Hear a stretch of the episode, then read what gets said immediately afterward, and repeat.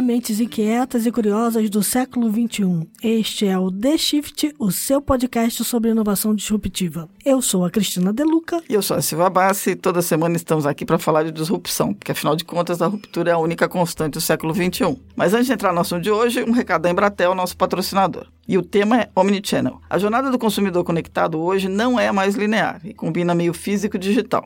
Vou dar um exemplo. Ele compra online e quer retirar na loja física. Ou ele vai na loja física e compra via smartphone. Ou liga para o telefone do call center e quer retomar a conversa no chatbot. 79% dos brasileiros já compram no modelo Omnichannel, segundo uma pesquisa da Critel. Isso significa que Omnichannel passou a ser obrigatório. A preocupação em acompanhar a jornada Omnichannel do cliente está presente em praticamente todas as verticais econômicas, não só no varejo. E a plataforma Omnichannel Gênesis da Embratel atende empresas de todos os tamanhos e verticais. Ela usa recursos de inteligência artificial e conecta todos os canais de atendimento na nuvem, incluindo chatbot, voz, e-mail e formulários da web. Confira todos os detalhes da plataforma em www.embratel.com.br barra Omnichannel. E qual o assunto de hoje? Então, o assunto de hoje é futuro de tecnologias, mas a gente podia aproveitar e começar a falar de insônia primeiro, que é quando a gente perde o sono pensando como é que as tecnologias vão estar, né, nos próximos 10 anos. Você tem medo do futuro? Qual é a tecnologia que tira o seu sono? Robôs dotados de inteligência artificial que podem escrever seu próprio código. Bom, eu vou de avanços de engenharia genética e seus organismos geneticamente modificados. Se eu juntar o meu medo com o seu medo, já pensou? Armas químicas e bacteriológicas conduzidas por robôs autônomos desordenados que tomam suas próprias decisões? Vamos reconfigurar o apocalipse? É, provavelmente você está fazendo roteiro de filme de ficção científica B, mas está quase ali. O problema é que é, é, possível. Se você tem um robô que sai pensando por si mesmo e resolve que tem que exterminar a humanidade, porque a humanidade é alguma coisa que incomoda a vida dele, né? Tem um cara bem legal, escritor norte-americano, Sam Harris, ele é filósofo e ele é doutor em neurociência. E ele tem uma palestra no TED que é bem interessante sobre essa questão de como é que a gente pensa o futuro e o que, é que a gente tem que pensar sobre, que ele fala o seguinte, ele acredita que se a gente não parar agora para pensar no que a gente está fazendo com relação à inteligência artificial, o risco da gente realmente estar tá migrando para um futuro distópico é muito grande. O que ele fala é o seguinte: a gente com certeza está construindo uma inteligência artificial que tem capacidade de pensamento muito parecida com o ser humano ou até superior. Então, vamos combinar aqui que é a gente está construindo meio que um Deus, certo? E o que ele diz é o seguinte: se você vai construir um Deus, é melhor você construir um Deus com quem você possa conviver depois, certo? Não só Deus, né? É, não só Deus. É um bom jeito de pensar. Toda no... vez que a gente tem que escolher alguma coisa, é, é bom a gente escolher é alguma escolher coisa que a gente consiga Exatamente. controlar. Mas esse é um ponto importante, que é como pensar no assunto de futuro sem deixar de pensar nas consequências. Né? Então, se a gente começar pensando em que todo mundo tem um pouco de medo do futuro, um pouco de aflição do futuro, vamos seguir na linha aí da filosofia, né? e chamamos uma convidada para ajudar. É certo? verdade, a linha da filosofia do mindfulness. A gente conversou com a Regina Janete, que é autora do podcast Autoconsciente, que está aqui no B9, inclusive. A Regina é coach e é especialista em mindfulness. E eu falei para a Rê, por que é que a gente tem medo de futuro? Por que, é que o ser humano morre de medo do futuro? E aí ela deu uma resposta muito legal. Por que as pessoas têm tanto medo do futuro? Porque o futuro é uma incógnita, né? O que é que vai acontecer no futuro? Ninguém sabe. Nós não temos controle sobre o futuro, nenhum controle. E isso pode ser muito assustador, dependendo da forma como a gente vê. Porque nós, humanos, como todos os seres que têm o cérebro, aliás, nós somos instintivamente motivados a evitar o sofrimento e obter benefício. Isso é algo que está na nossa natureza, tá? É o que nos move. Agora, nós somos os únicos seres capazes de relembrar o passado e antecipar o futuro. Os animais eles não têm essa capacidade, eles só reagem ao que acontece. Mas nós não. Nós podemos imaginar o que vai acontecer no futuro e nos prevenir para evitar situações desfavoráveis. A gente sempre imagina que o futuro pode trazer uma ameaça. As duas pontas são interessantes, né? O Sam Harris fala que você precisa pensar antes de sair executando um futuro sem planejamento e a Regina fala que é só pensar que você é capaz de, de, bolar o futuro que você quer.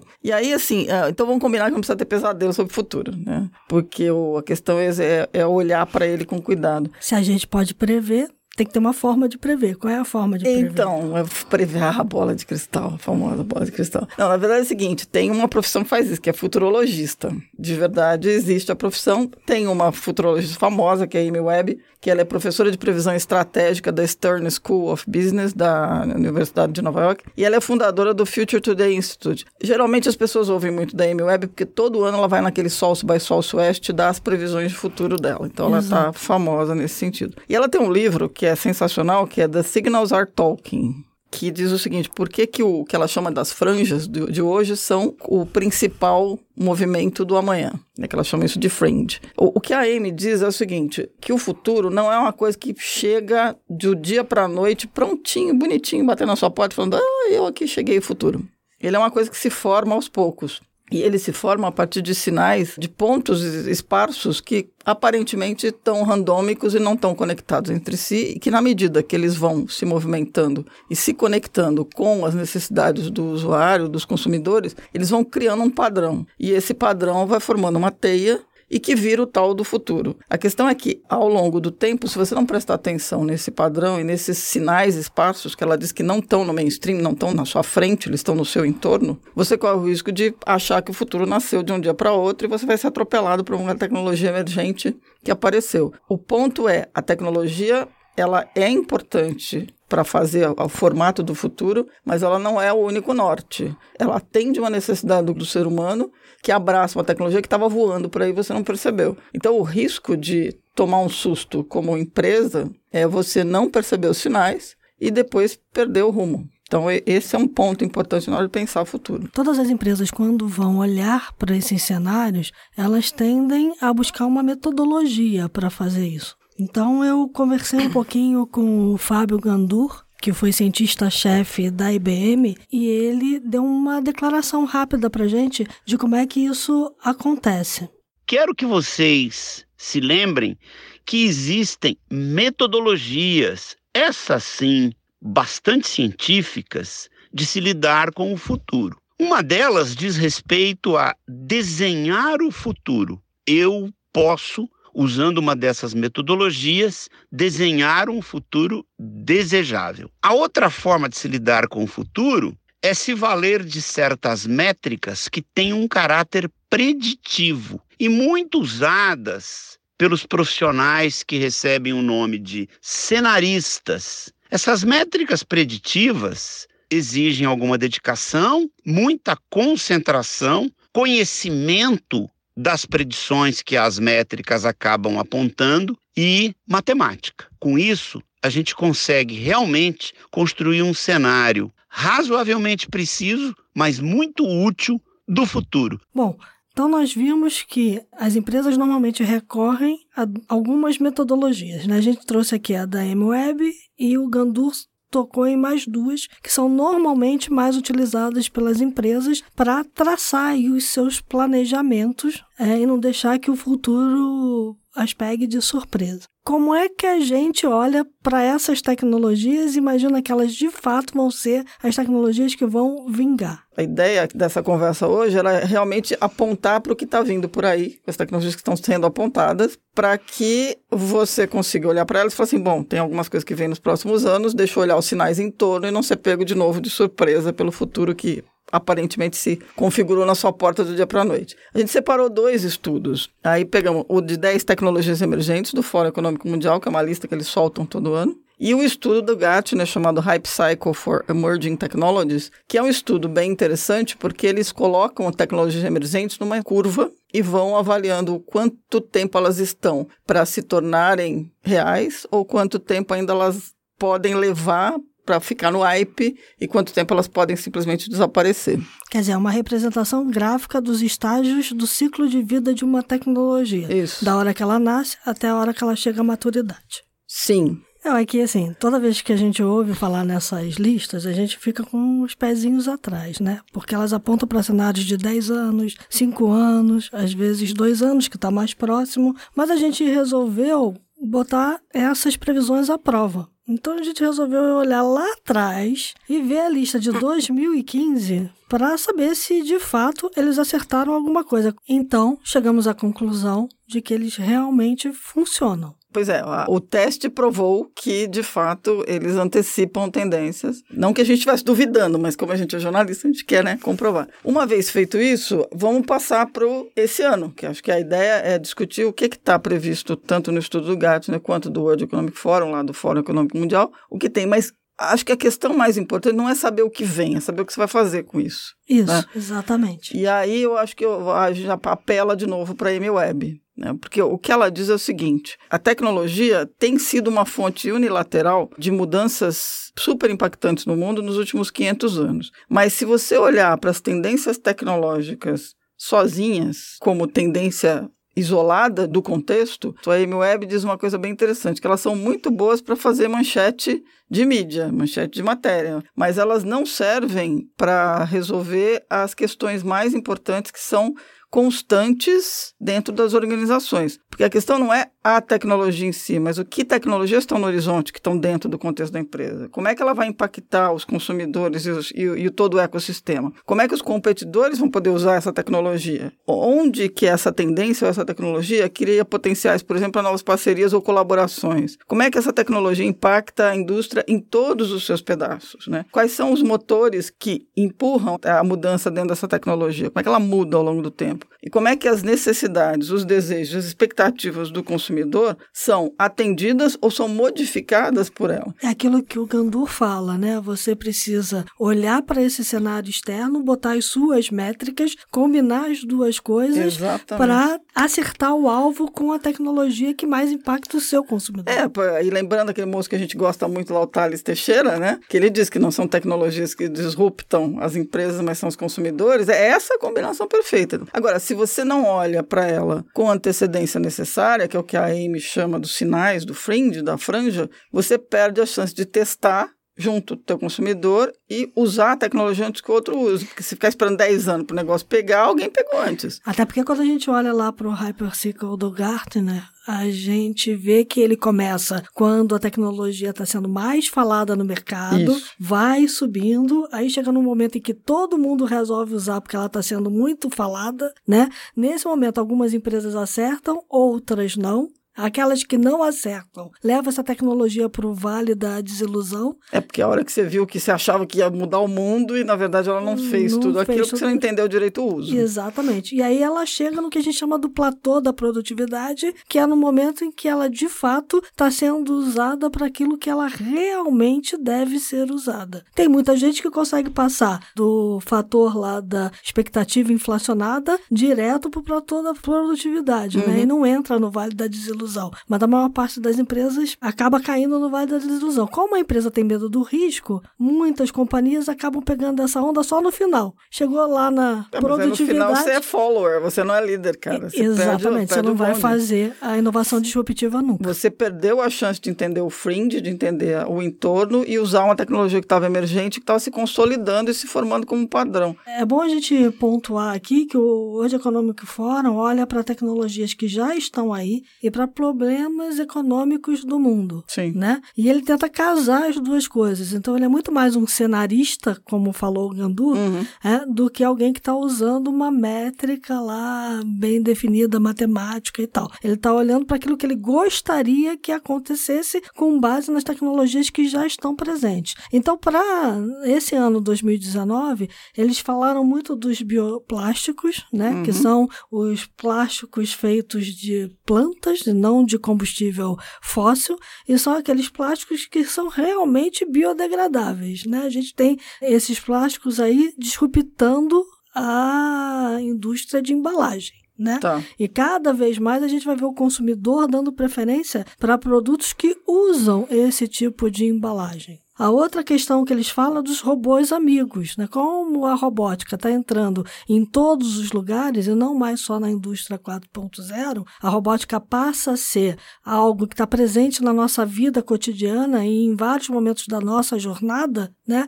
Os robôs precisam ser mais amigáveis, eles precisam reconhecer vozes, rostos, emoções. Então a gente tem visto muita gente trabalhando nessa linha, né?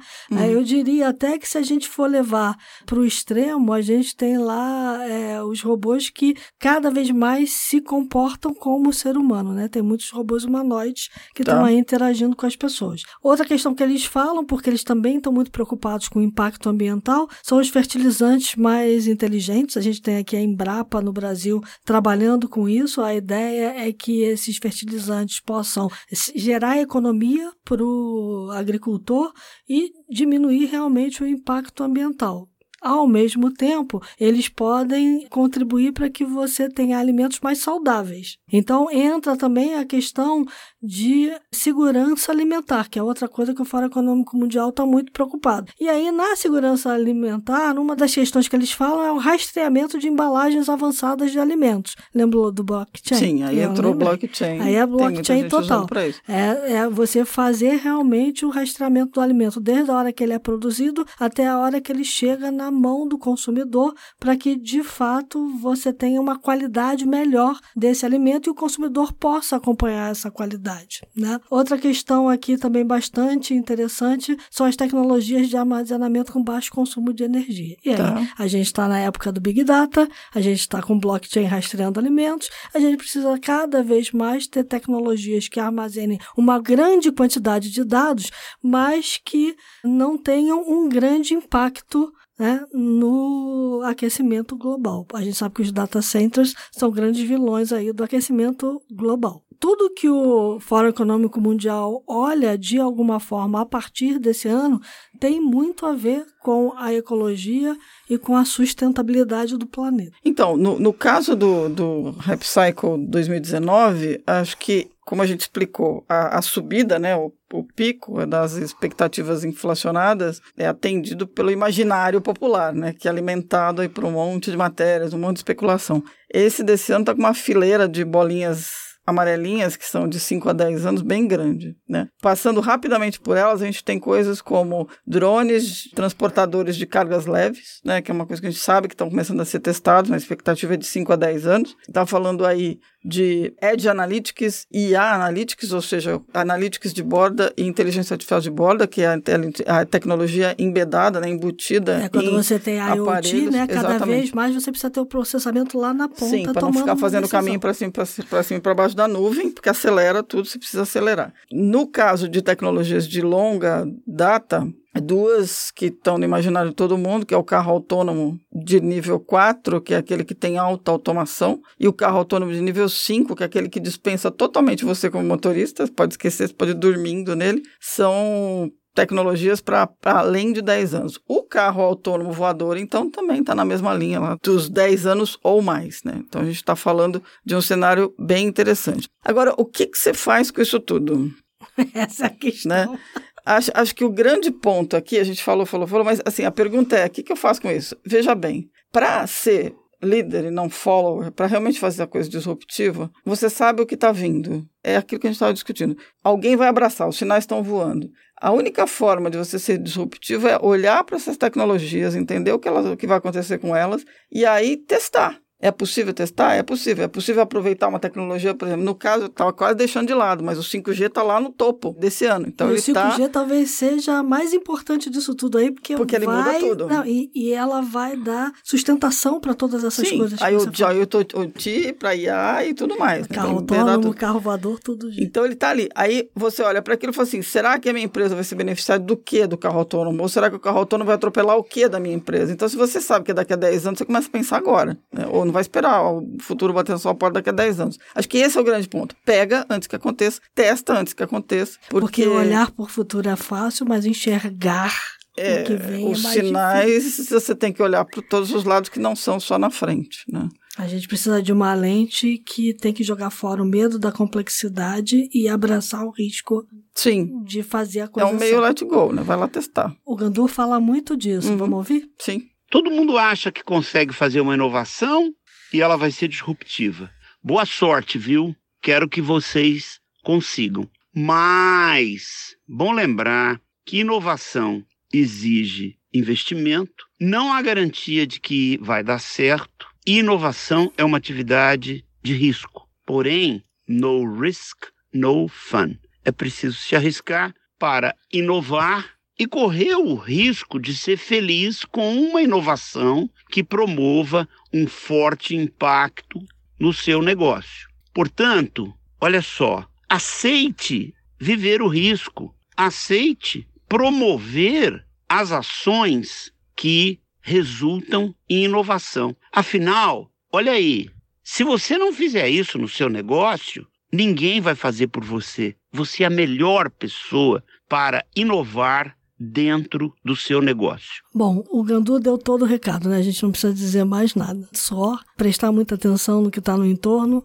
e desenvolver suas próprias métricas para que isso case com os cenários que os cenaristas estão colocando na mesa. Vamos para os insights da semana, então? Música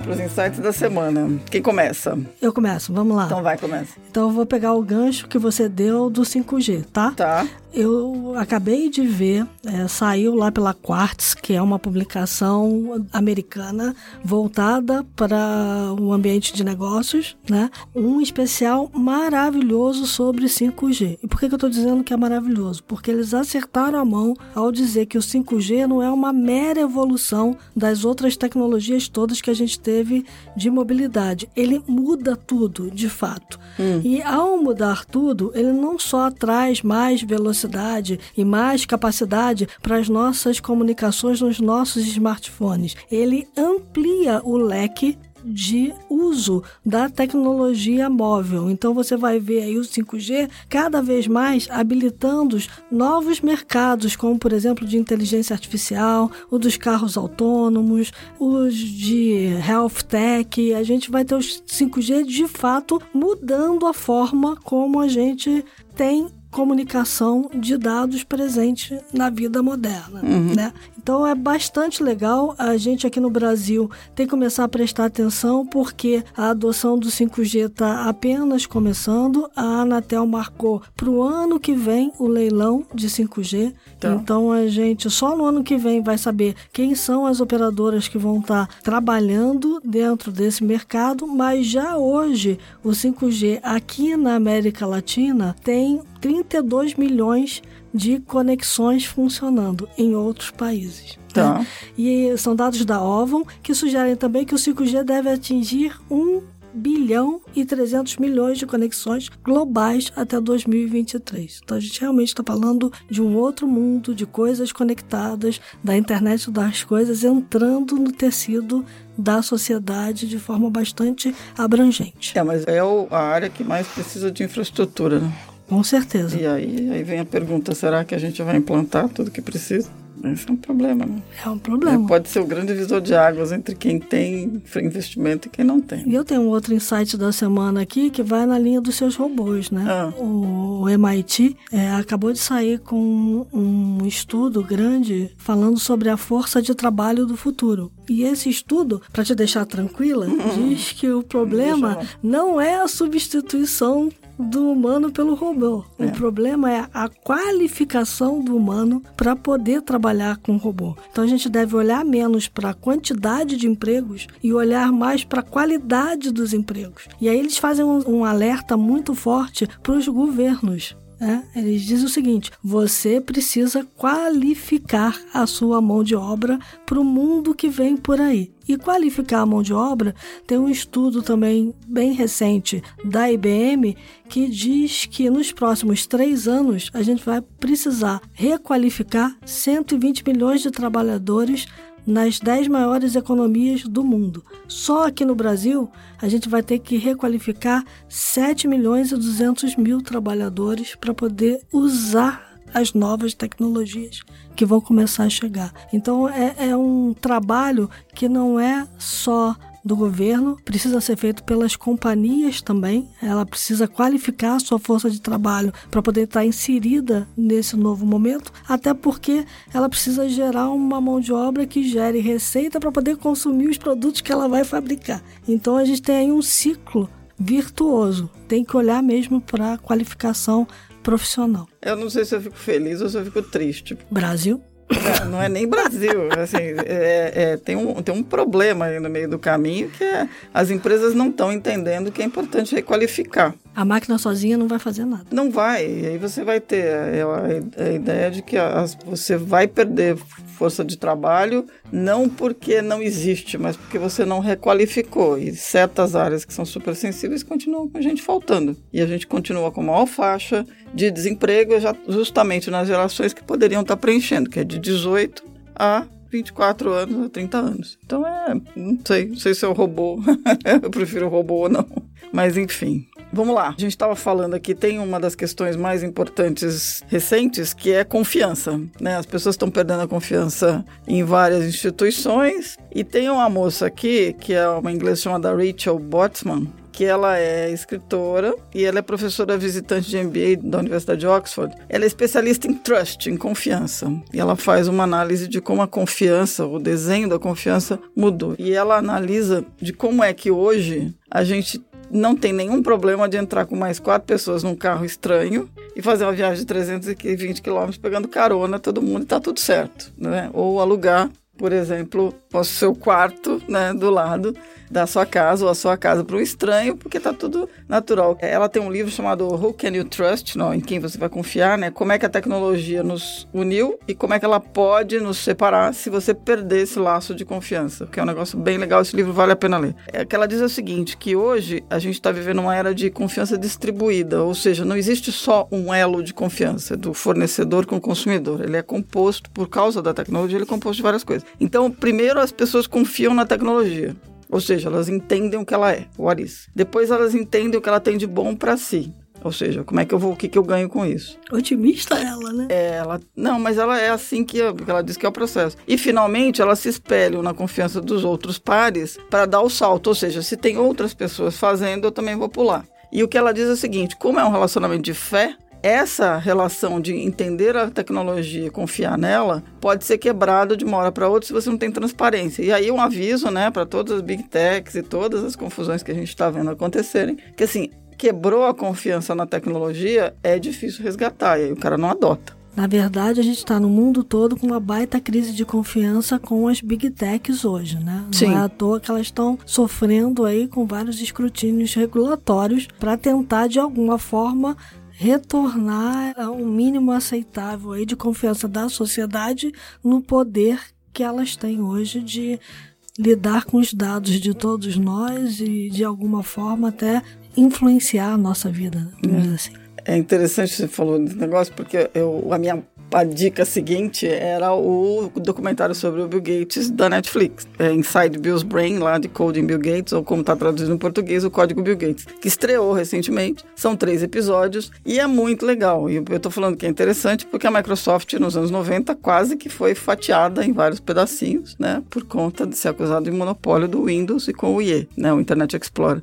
É, então eles sabem bem. O documentário é bem legal, eu assisti o primeiro episódio, vale a pena ver. Eu acho que pela questão de entender como é que uma pessoa que é focada numa companhia se torna focada na, no bem-estar do mundo inteiro, né? Acho que esse é o ponto, porque a fundação, ele coloca todo o dinheiro dele e por decorrência também de outras pessoas que investem em fazer mudanças cada vez mais impactantes com cada vez menos dinheiro. Aquela história da rede para evitar que as pessoas morressem de malária, né? Bastava uma rede e a rede custava 10 dólares. Quando ele abriu a, a coisinha para explicar isso, ele abriu lá a redoma cheia de mosquito no meio da, de uma palestra do TED, quase matou aquele monte de rico, né?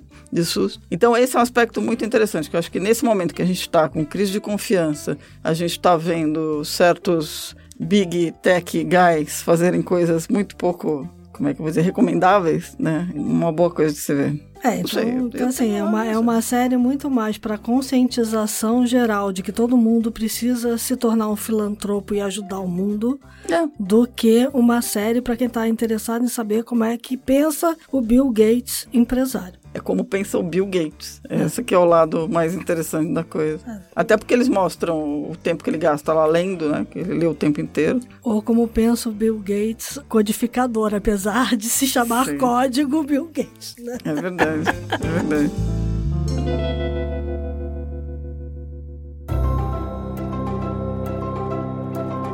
É isso? Temos um programa? Temos, né? Não sei. Temos.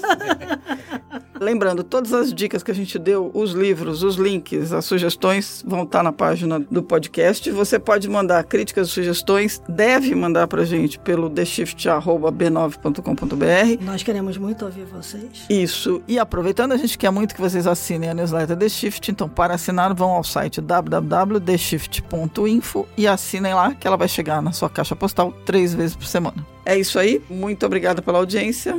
Até semana que vem. Até semana que vem.